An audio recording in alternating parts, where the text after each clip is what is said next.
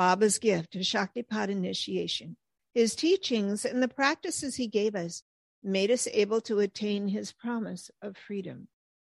For you need the bliss, yes, but you also need to understand it and to support it. The teachings make you able to understand it.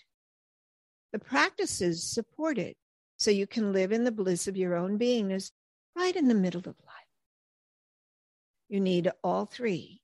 1, the experience of the self. 2, to understand it. 3, to do the practices that support it.